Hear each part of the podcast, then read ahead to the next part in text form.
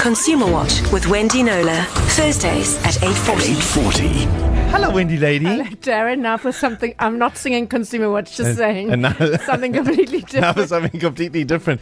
Today, you've got the dodgy used car story to end all dodgy used car stories. Well- I cannot wait. Maybe not all, but certainly mine, because in 20 years of investigating dodgy car deals, Ridwan Ismail's experience with the Fiat 500 Abarth convertible, which he bought from a dealership in Klerksdorp, takes the cake. Or maybe that should be the soggy biscuit. So Yeah. it's full of secrets and lies, misinformation, diversion, the whole lot. So It's all there. Here's the short version of a very long jaw dropping story that I worked on for weeks. Okay. So last June, Ridwan Ismail of Durban bought that little Fiat 500 for 190,000 Rand from a Klerksdorp motor dealership called Daily Selector Car, which is part of the Daily Group.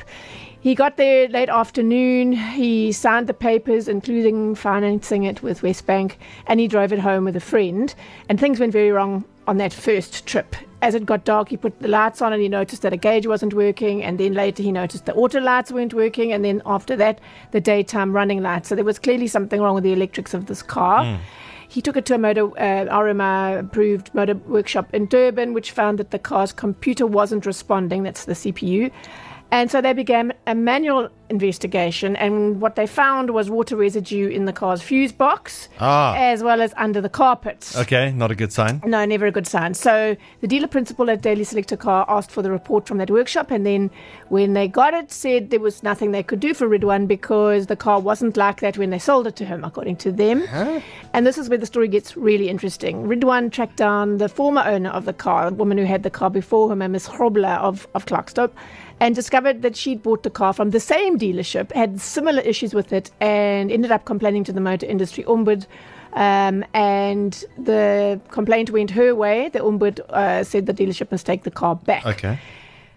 So when he heard that, Ridwan lodged his own complaint with the Ombud, um, thinking it would be quick. It's the same car, but each complaint is a new case. And Yeah. six long months later, the office ruled in his favor as well. And for a second time, the dealership was ordered to take back the car, but they responded by telling Ridwan via their attorneys that they disagreed with the Ombud's ruling. Oh, meanwhile, he's still driving this skadonk. Oh, no, actually not. When he got that water damage report soon after he got the car to Durban, he parked the car to one side. He wasn't going to be driving it. So he carried on all those months paying this installment to the bank and his insurance premium and getting no value out of the car. Sure. That's never a good combo.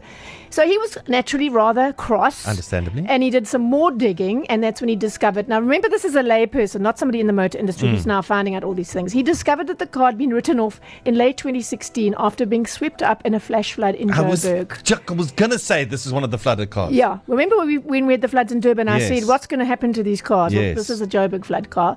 The then owner of the car, who um, Ridwan tracked down and had a long chat to, is a, he's a chap by the name of Iqbal Sheikh, who I also spoke to at length. Hmm. He told me how many motorists suddenly found themselves floating down the N3 South that day near hmm. Galuli's, I think it was. Hmm. He managed to get out of the car before it was swept away, and he's got, he took a picture of the car, which we're going to put on our blog, of this little Fiat bobbing along the road turned river. Hmm. And we have a sound clip, I'm hoping, from Ridwan. I then investigated further and managed to find the original owner of the vehicle who confirmed with me that the vehicle was in fact immersed in water during the 2016 floods. It was only after submitting this report with the help of Consumer Watch that they agreed to refund me in full. Okay, so Okay. that was a good ending, but let's rewind a little bit. After the flooding I- incident, um, Iqbal Sheikh's insurer, Alexander Forbes, wrote off the car, and a report by their assessor reveals that the car was declared uneconomical to repair, Yes. which is what we call a write off. And the notes in the report say vehicle has no power and does not start, so possible wiring, electrical, engine, and mechanical damage, code 3 write off. Okay. And there are photos in the report showing an engine and an interior full of dried uh, mud. Hang on a second. What does what does a code three write off? Okay, code three is a car which, according to the South African Insurance Association, can't necessarily be repaired to the specifications of the original manufacturer. So, um, dire was the damage. These cars fetch relatively low prices on auction, and both the banks and the insurers are understandably very loath to finance them or to insure them. Okay. So the question is, uh, how did this code three car land up being Yes, uh, sold as an ordinary code? A code two means it's just an ordinary used car, nothing Yeah. wrong with it. So Ridwan approached me for help with all that juicy info, and I asked the dealership to respond. Yeah. well, I mean, he, he spent 190,000 Rand on this car. Yes, On a code three. Which should, yes. Well, on a code three, there's more on that to come, and I'll I'll fill you in in just a little bit. okay, okay. I can't wait. More Consumer Watch with Wendy Knowler when we come back. Consumer Watch with Wendy Knowler. Thursdays at 8.40. 840. Wendy, lady. Yes, that could actually sum up the story. Uh-oh. Uh-oh. Uh-oh. Uh-oh. uh, Yeah. Again. Uh, so, how is it? How could a car which was literally floating down a road turned into a river in a Yeah. Joburg flood and then written off by the owner's insurer end up being sold not once but twice by the same motor dealership as an ordinary used Yes, car? does, in what world does that happen? So it's a an ordinary new car is a, a used car rather as a code two, and as opposed to code three, which is very different. Um, it's a, it's you know those cars aren't easily insured or financed. Days it suggests that there's been major structural damage, um, and um, certainly shouldn't be shouldn't be on a on a, a showroom floor as if there's no issue with it, right? Mm. So I asked that question: How did how did they sell a Code Three car to Daily Selector Car of Klerksdorp when the second post-flood owner of that Fiat 500, Durban's Ridwan Ismail, discovered that the car which he'd bought as an ordinary used car had been submerged for some time in a flash flood in Joburg mm-hmm. back in November 2016. Given that scores of cars have been similarly damaged in flash floods in Joburg as well as Durban in recent years, it's just saying off air, Darren, it's an important question. How you know how are these cars being sold to Yeah. unwitting people? Through an attorney, the dealership said they'd bought the car from an auction house as a code two, an ordinary used car, and not a code three, and they had the paperwork to prove it. Okay. Um, and that after taking it back from that Ms. Grobler who bought it and then had the problems and went to the ombudsman and they had to take the car back from her. They then had the problems fixed by a workshop, drove it around for a few weeks, no new problems, and so then they put it on sale again, they said, which is a bit strange given that Ridwan had a problem on his journey back to Durban with the car. But anyway, so then I went to Alexander Forbes, and they told me that while the assessor's report did state that the vehicle was a Code 3, hmm. after further investigation into the condition of the vehicle and the lack of structural damage to it, we concluded that the car should be categorized as a Code 2 vehicle. The person or company who bought it and repaired it is unknown to us.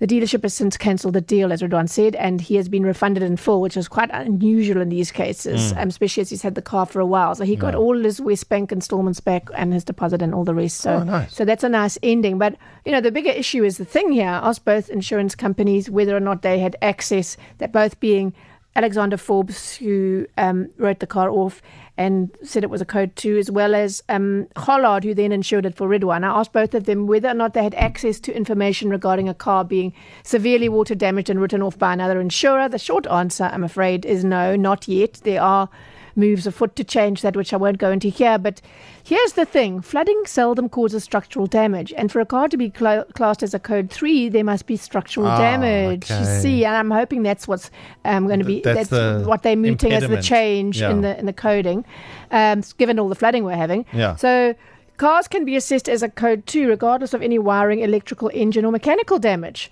Huh. Which I don't see how that can no be fair to a sense. consumer. Yeah. Yeah. So Iqbal Sheikh, the chap who was driving the car when the flood happened, is finding it hard to believe that the serious water damage was missed by the dealership. He says they should have interrogated the car better, and it's hard to argue with that. Um, and certainly after the first post-flooding owner experienced severe problems with it, he says the motor industry needs to be needs to seriously overhaul how it works in order to protect consumers. Again, hard to argue with that. But until that happens, protect yourself by having a second-hand car that you're keen on, properly checked out How? by the likes of DEKRA. We used to call it AA. Go to, go for that check. They must do a proper um, check.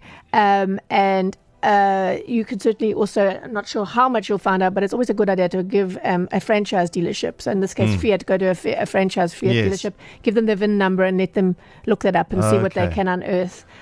Okay, so- a- so a what caution happened? retail. Yes, fantastic. Thank you for bringing us this information. Um, and I, I suspect there's going to be a lot of these flooded vehicles that Yeah, could well, be floating we around. saw those pictures. Where are those cars? good one, Darren. Not a laughing matter, but yeah, not a It's good not. one. so what happens to that flooded and, Oh. and thrice returned Fiat? Yeah, twice, well, yeah, once flooded, Once- twice yeah. returned. Um, I did ask the dealership that, that Daily Selector car. They said um, it's currently in storage and they want Alexander Forbes to take it back because they think they should have Okay. they shouldn't have put it out as a code two. So possibly to be continued on that score. Okay, watch the space. Listen, if you need the updates on any of the past stories and uh, what Wendy is working on uh, uh, presently, her Facebook is is one of the best places to go to. Plus, if you have any issues you want uh, Wendy to deal with, because as you can see, whether it takes a week or six months, she finds resolutions. Not That's in what every Wendy case. I must just caution. I'm, I'm just going to say. don't overpromise on my I'm going to say on in every I'm instance. flooded with complaints, though. Uh, Wendy's Facebook is the go-to place. The email option is there. It's Wendy Knowler Consumer on Facebook. Thank you, Wendy. Lady. Thank you, Dave. Darren Maule, Kerry Miller, and Sky Shabalala. Weekdays, 6 to 9 a.m.